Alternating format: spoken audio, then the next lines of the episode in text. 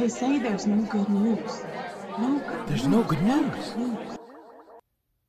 Hello, everybody. This is me, Shay, and I, and I am here with my co host, aka the K9 who doesn't want to be identified. Any controversial material in this show has come from her. Any concerns, complaints, or criticism should be directed to her. So, we are here to talk about toxic culture at the LA Times. Let's go.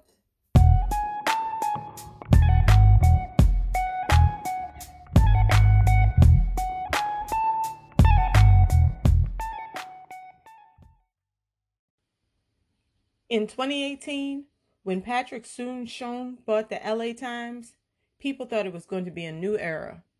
Before him, the paper had been dogged by scandals, resignations, staff cuts, and budget cuts.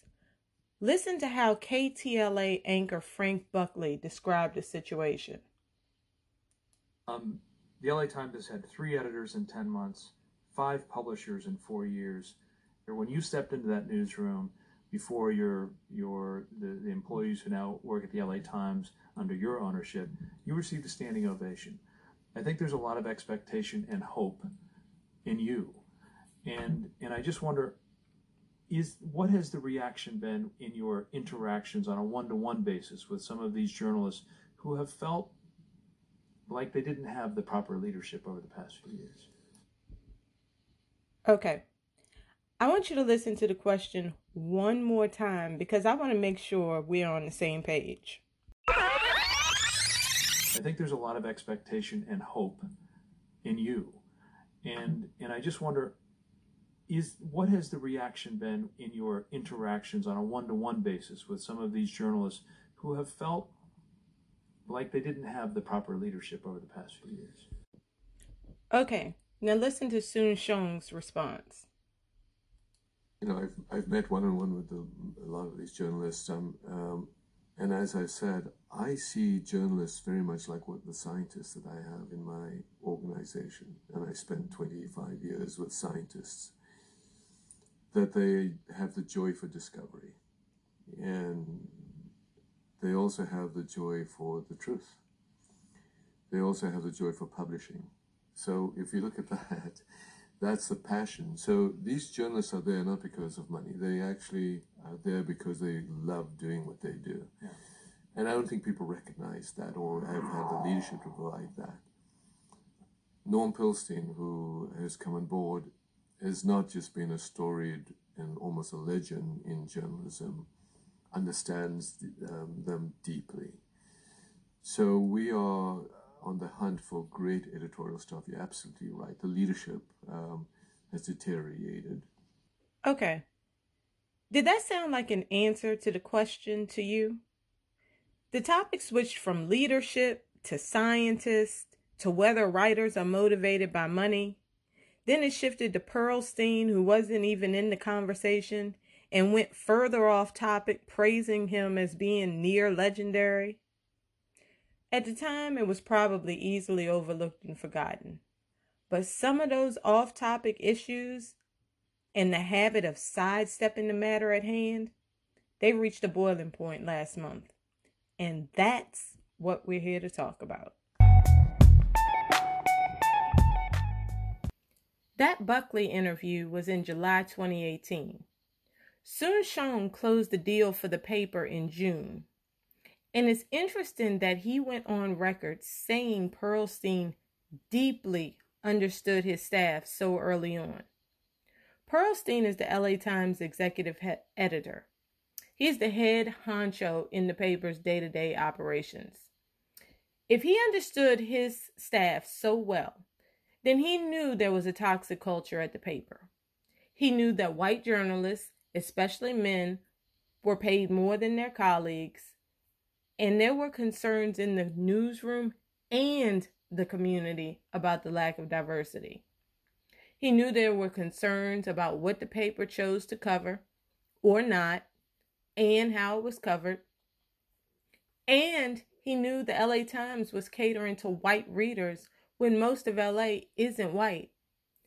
And since these problems continued under his leadership, it's not surprising that last month, as racial tension hit a high point at the paper, during a staff meeting, Pearlstine was asked if he would step down. According to the New York Post, he won't. Like so many people in positions of power, good old Norm is acting like he's just getting a true grasp on the situation. And he's doing that thing where he appears to be listening and getting educated. That thing where he admits there are big problems, ingrained problems. But at the end of that deep dive, he comes up for air with nothing. Do you know that thing where there's a willingness to entertain the conversation, but then there's no action afterward? If not, I'm going to show you. You'll see there's an ugly pattern at the LA Times. But before we unpack what went down under the leadership of this near legend, Norm Pearlstine, let me give you a little background. Soon-Shiong is a Chinese immigrant and a multi billionaire. Forbes described him as the richest doctor in the world. He's highly respected, well connected, and two years ago he bought the LA Times. Let him tell it, the paper is not so much a money making venture. He bought it because he has a profound respect for journalism and the role that media plays in society. As I said, when he bought the paper, it was already a hot damn mess, and the problems were long running. So Soon-Shiong was viewed as a breath of fresh air. Under this guy, the LA Times would be locally owned instead of run by a corporation in Chicago somewhere. He had the money to invest in journalism, and he was willing to spend it. Plus, he was saying all the right things. He was all about adding more females and bringing on people of color. From the very beginning, he came in with a commitment to create a more diverse workplace. But that plan started to fizzle real fast. Vice published an article this month, July 2020. In it, Soon-Shiong claims he personally attempted to recruit top tier talent like journalists Marty Baron and Dean Baquet to run the paper, but they weren't interested. Initially, Pearlstine was Soon-Shiong's advisor, but Pearlstine claimed he couldn't find anyone interested in leading the paper either. Everyone with a real reputation to stake thought the paper was too far gone and didn't want to be associated with it, allegedly. So, according to Vice, Pearlstine told Soon-Shiong they shouldn't rush. They should take their time, get familiar with the staff. So, when Soon-Shiong closed the deal for the paper, Pearlstine took the executive editor job. But he took it fully aware that his main objective was to build a diverse succession team. In fact, Soon-Shiong told Vice he was, quote, very impressed by good old Norm's commitment to diverse hiring and overcoming bias. Now, I'm not down for discrimination by age, race, ethnicity, religion, none of that. If you can do a job, you can do a job. But once you know who can do a job, the next step is to think about who will do it best, right? Then, of the people who can do it, you have to figure out who is going to do it. And I really can't see Pearlstine being the prime pick to build a diverse dream team. He was a 75 year old Jewish guy. His media background includes working with companies like the Wall Street Journal and Bloomberg, which aren't exactly role models for diversity. So that gives you an idea of what a media organization looks like to him. And as I've always heard, when a person gets a certain age, they tend to get set in their ways. So I really wonder what convinced Soon-Shiong that, yeah, Norm's the go to guy for diversity. The decision to appoint Pearlstine executive editor bothered some of the staff too. They were skeptical about how thorough the search for someone else had really been. So, almost a year goes by. It's May 2019. But there still wasn't as much color in the newsroom as some expected. So, some of the reporters decided to help Pearlstine with what he committed to do. They gave him a list of potential candidates, which turned out to be a waste of their time. At least four people on that list told Vice no one ever contacted them about a job, and several said they would have been interested. When Vice asked Pearlstine about it, guess what he said? I got a lot of lists.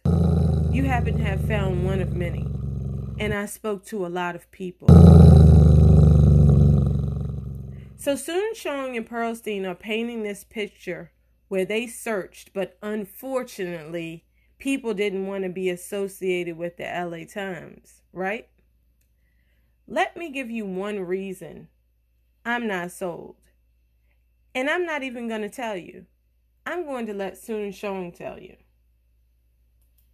And what's exciting is uh, we're getting calls now, unsolicited calls uh, from some of the top editors um, in the nation saying they're really interested in considering talking to us. So you might say, oh, well, he said that they were interested in talking to us, but they never said they wanted to work with us for sure. True, he didn't say that, but Frank Buckley pressed the issue. Listen to what he asked. but you're getting you you are getting interested. in an energy that's coming. Amazing energy, and it's very very um, um, fulfilling to know that in fact um, people do believe that this can be resurrected, and it will be. People do believe that this can be resurrected, and it will be. Okay. Amazing energy, and people believe this can be resurrected. So the issue was not that this billionaire could not close a deal for top leadership. Apparently, something else was going on that Pearlstine had to take the job, and later, both he and Soon-Shiong had to come up with these stories of how they just could not find anyone else that was willing to take the job. Anyway, the storyline is the LA Times is having problems finding diverse candidates to work in the newsroom. But during this time, the paper went on a hiring spree, Vice reported. Staff members, at least some staff members, were upset by the number of white candidates that they saw coming in and out of the newsroom applying for jobs. Now, here's the thing that you got to think about when you think about the availability of white talent. The LA Times did a pay study, and its own findings were that in 2018, the newsroom was 61% white. The white population in, in LA County was only 27%. The Latino population was 48%. Yet Latinos only made up about 15% of the newsroom. Our newsroom does not reflect the region we serve. That's what the study concluded. Now, Soon was well aware of the situation that he was inheriting. Listen to what happens when Frank Buckley asks him not only about staff, but the public's concern about the lack of diversity at the paper? I think uh, a couple of the criticisms that one hears in the community about the LA Times one, it isn't always responsive to the community, and two, isn't reflective of the community and the diversity of our community. Would you agree with those criticisms, and what would you do about that? To, to a degree, I would. I think uh, one of the things that we've about to launch is LA Times Espanol. We have the largest Hispanic population, but very few um, journalists. Um, uh, we have a large Korean population. Somebody tells me it's one of the biggest Korean populations outside of Seoul. Uh, we have large Asian population. Uh, and so the opportunity for us to really get into the community and actually provide information of interest to that community is really an opportunity that Washington Post doesn't have, maybe New York Times uh, closer. Uh, we have this large demographic and amazing um, market to address. And Pearlstine also admitted the LA Times had some serious race issues. He wrote a piece in the paper that said the LA Times instigated hysteria that led to Japanese American incarceration, the Zoot Suit riots, redlining and racial covenants, and that it had turned a blind eye to generations of police abuses against minority communities. Quote, at its worst, our coverage didn't simply ignore people of color, it actively dehumanized them, Pearlstine said. Yet, under his leadership, under Soon-Shiong's ownership, these issues have continued. In fact, in June, the day they met with staff, the LA Times wrote a story about George Floyd, the protest. The title was Looters Who Hit LA Stores Explain What They Did. Quote, Get My Portion. And it had a picture of a black man. Once again, talent was apparently scarce because Vice pointed out that the sole expert quoted in this piece about the George Floyd protest was a Scottish a Scottish professor who specializes in crowd psychology. After that story ran, Pearlstine had an interview with PBS. He said over the past week, the staff had debated the use of the word looting to describe the destruction of property. And he said black journalists, quote, frankly educated the rest of us to the fact that looting had a pejorative racist connotation. End quote. Um, this is a near legendary journalist who was now like 77 years old, and he needed to be taught that looting has a negative tone. Even if you just want to give Norm just a little benefit of the doubt that maybe he hadn't thought about it that way, you can't overlook that he said the topic was debated really? for days. And he, a man with 50 plus years in media, needed to be educated as if he didn't have the ability to be like, well, now that you mention it, it is rare to see that word associated with white people. And then there's the toxic behavior that festered under Pearlstine's leadership. For example, Vice reported that Colin Crawford, who ran the photo and video department, had a reputation for managing by fear and intimidation, and it was widely known that he treated women inappropriately. One woman said Crawford touched her in a highly inappropriate way on numerous occasions, but since there was no witnesses, she didn't report it at first.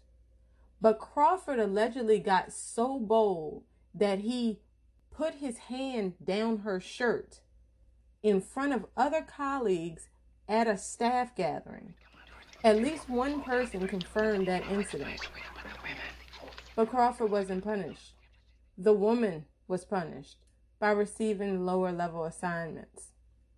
Another woman, an award winning photographer, had similar experiences with Crawford. She didn't report them to HR.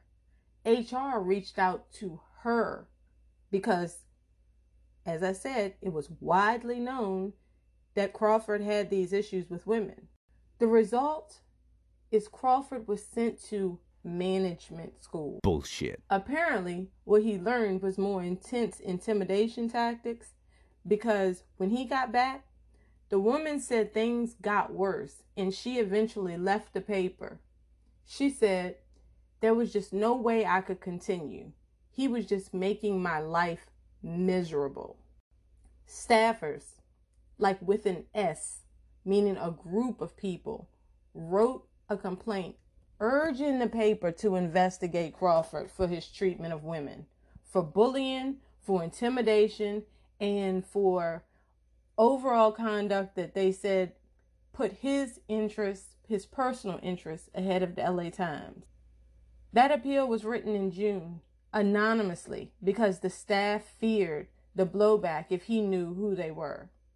It wasn't until December when these issues arose again that the investigation finally started. A year after that. complaint, in June 2019, Crawford just abruptly retired, just decided to hang up his belt. He's gone. And of course, for people who watched this man allegedly mistreat and harass people for years, it was like a slap in the face that he just walked away. No punishment, reputation intact. When asked about it, Pearlstine refused to discuss the matter with Vice because it was a personnel issue. Then there was Tracy Boucher, who ran the Minority Editorial Training Program, also known as MetPro. This program was supposed to build a pipeline and provide opportunities for journalists of color. Instead, insiders described it as being, quote, exploitive, a pipeline of low wage workers who contended with depressed wages and who feel like, quote, second class journalists. Boucher ran MetPro from 2011 until June of this year. The way she managed was considered demeaning, and the program was described as demeaning. It was only after an email in the wake of the George Floyd protests where she wrote and told staff, quote, if you're unable or unwilling to follow the guidelines, I respect that we can arrange for your last day to be a bit sooner than originally planned. End quote. It was after that that she admitted that she went too far and she apologized for sounding threatening. So she left MetPro, but reportedly she continues to manage interns. And since Soon-Shiong claims LA Times journalists don't do it for the money, I guess that's why the paper established a habit of giving most of the money to the white staff, especially white men.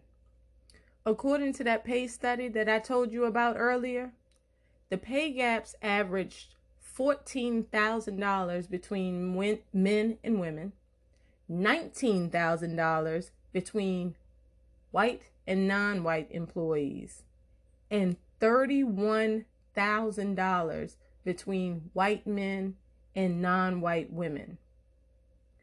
Granted, those salary gaps were in place when Soon-Shiong was taking over the paper, but pay disparities continued afterwards. Hector Becerra, the Times city editor, reportedly asked Pearlstine to consider giving Angel Jennings, she was the only black Metro reporter at the time. He asked Pearlstine to give her a raise, and he described her pay as shameful for anyone with her experience.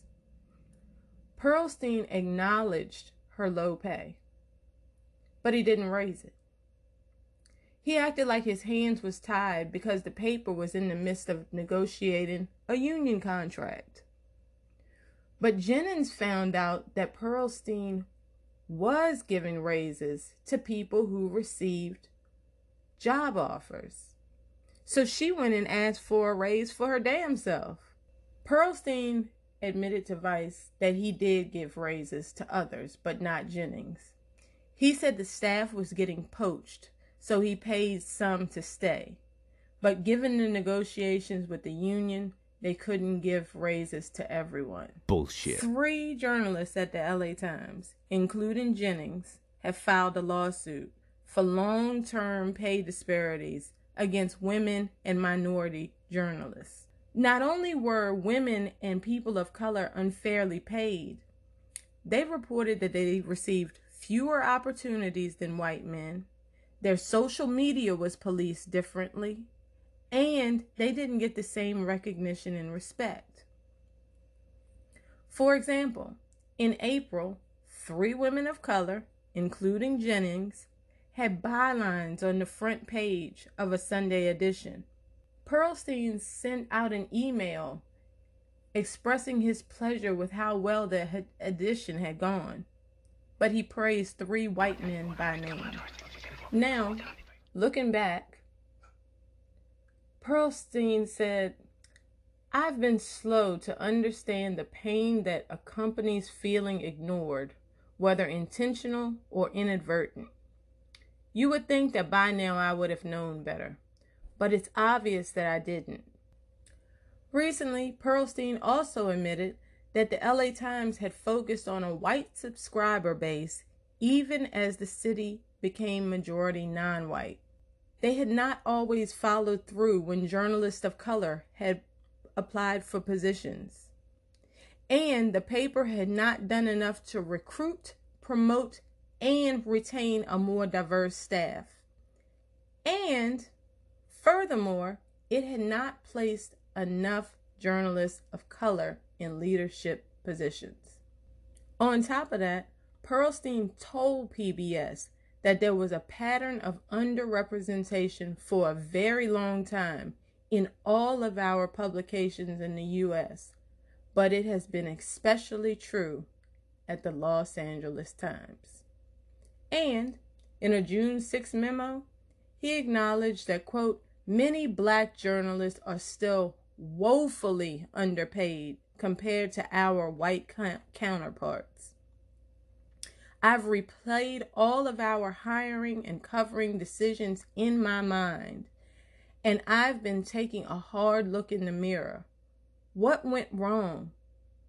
With the benefits of hindsight, I realized that hiring people of color was always a priority, but it was never the priority, Pearlstine told his staff. And that right there this is all part of that thing that I was talking about earlier. Pearlstine portrays this image that he has taken a deep look at himself and at the paper he runs. Under his watch, there's been meetings, bullshit, workshops, bullshit, trainings. Bullshit. Where is the money? Where are the damn jobs for the women and people of color? Where are the real solutions? Where is the accountability? Acknowledging blind spots when you're perched on top of a mountain does nothing for me. I don't know about y'all. Look at MetPro.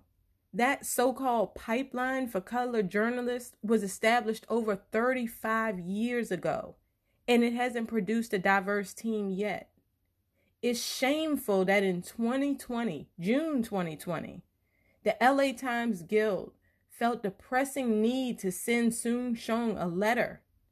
In that letter, staff members wrote, We don't have enough black journalists, or more broadly, journalists of co- color, to cover our overwhelmingly diverse city, state, and nation with appropriate insight and sensitivity. And most of us who do work here are often ignored, marginalized, undervalued, and left to drift along career paths that leave little opportunity for advancement. Meanwhile, we're hearing the same empty promises and seeing the same foot dragging from management. Remember, Soon-Shiong was the champion, the man who came talking about diversity and building greatness.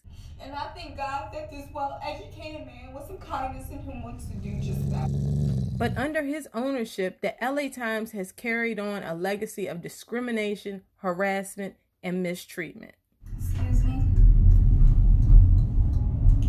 But you don't know enough about life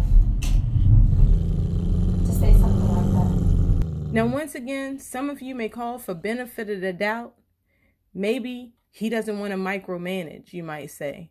Maybe he wants to give Pearlstine room to do his thing.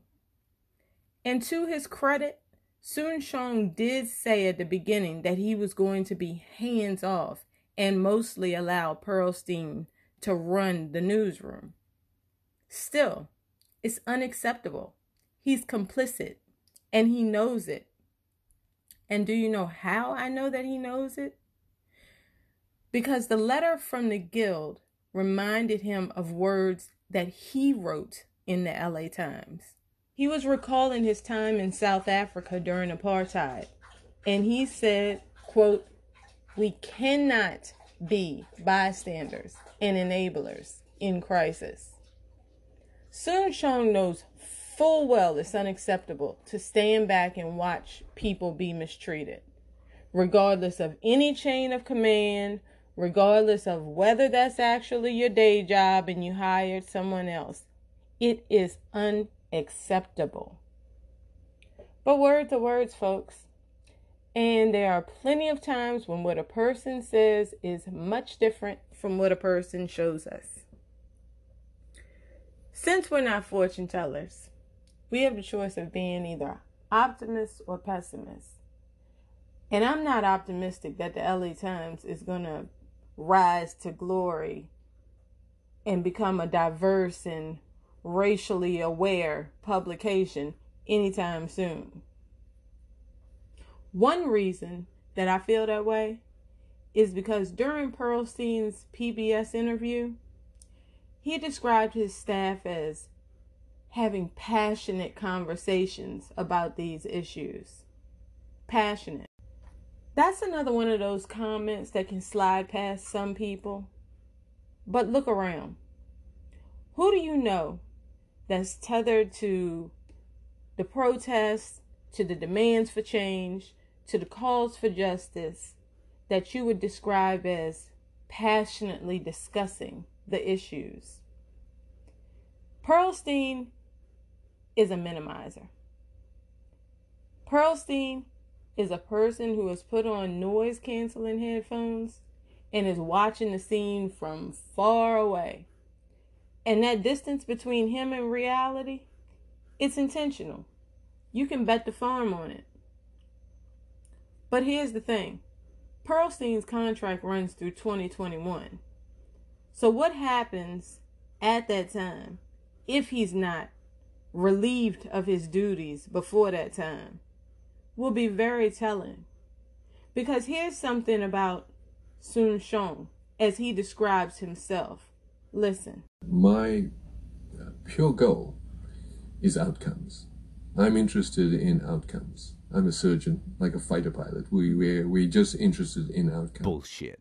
Outcomes. Mm-hmm. Okay. We heard him. But if Pearlstine is still around after his contract ends in 2021, if the diversity situation hasn't become diverse, if pay is not adjusted, then we know that Soon-Shiong was never really about what he said he was about. He never really wanted a diverse team to lead his paper because no one can convince me that in three years he couldn't find a replacement and he could not find talent to bring into his paper. But time will tell. Meanwhile, there's something else we need to talk about. It is painful, absolutely agonizing to hear these stories of people who tolerate mistreatment and discrimination for a name, like the LA Times. That's what's happening at that paper. Michael Livingston worked in MetPro, and although he was reportedly one of those who was demeaned and berated, he was struck by the star power in his mind. He felt isolated he said he lost confidence in himself and he even started struggling with depression. And during that time, do you know what he was telling himself? He was thinking, it's gotta be something wrong with me because this is the Los Angeles Times. That's what he told Vice. This certainly won't be the last time you hear this from me, but folks, please understand that the only time a name is important is when it benefits you. Don't endure abuse just to link yourself to a name that isn't yours. Please stop getting caught up in other people's clout. If saying that you've worked or currently work at the LA Times gets you a better role or more money from the next source, that's outstanding. But to be so impressed with your employer's name that you're willing to tolerate mistreatment, discrimination, and unfair payment, that's disturbing. That's really extremely hard to swallow. It's like being on a plantation and bragging that your master's plantation is the biggest, the best. And meanwhile, you're in the field wearing rags and eating scraps like every other field worker in the region. When we know better, we just have to do better. That's all I'm going to say about that. Look, I won't tell you what to think, but I will tell you what to think about. Until next time, folks.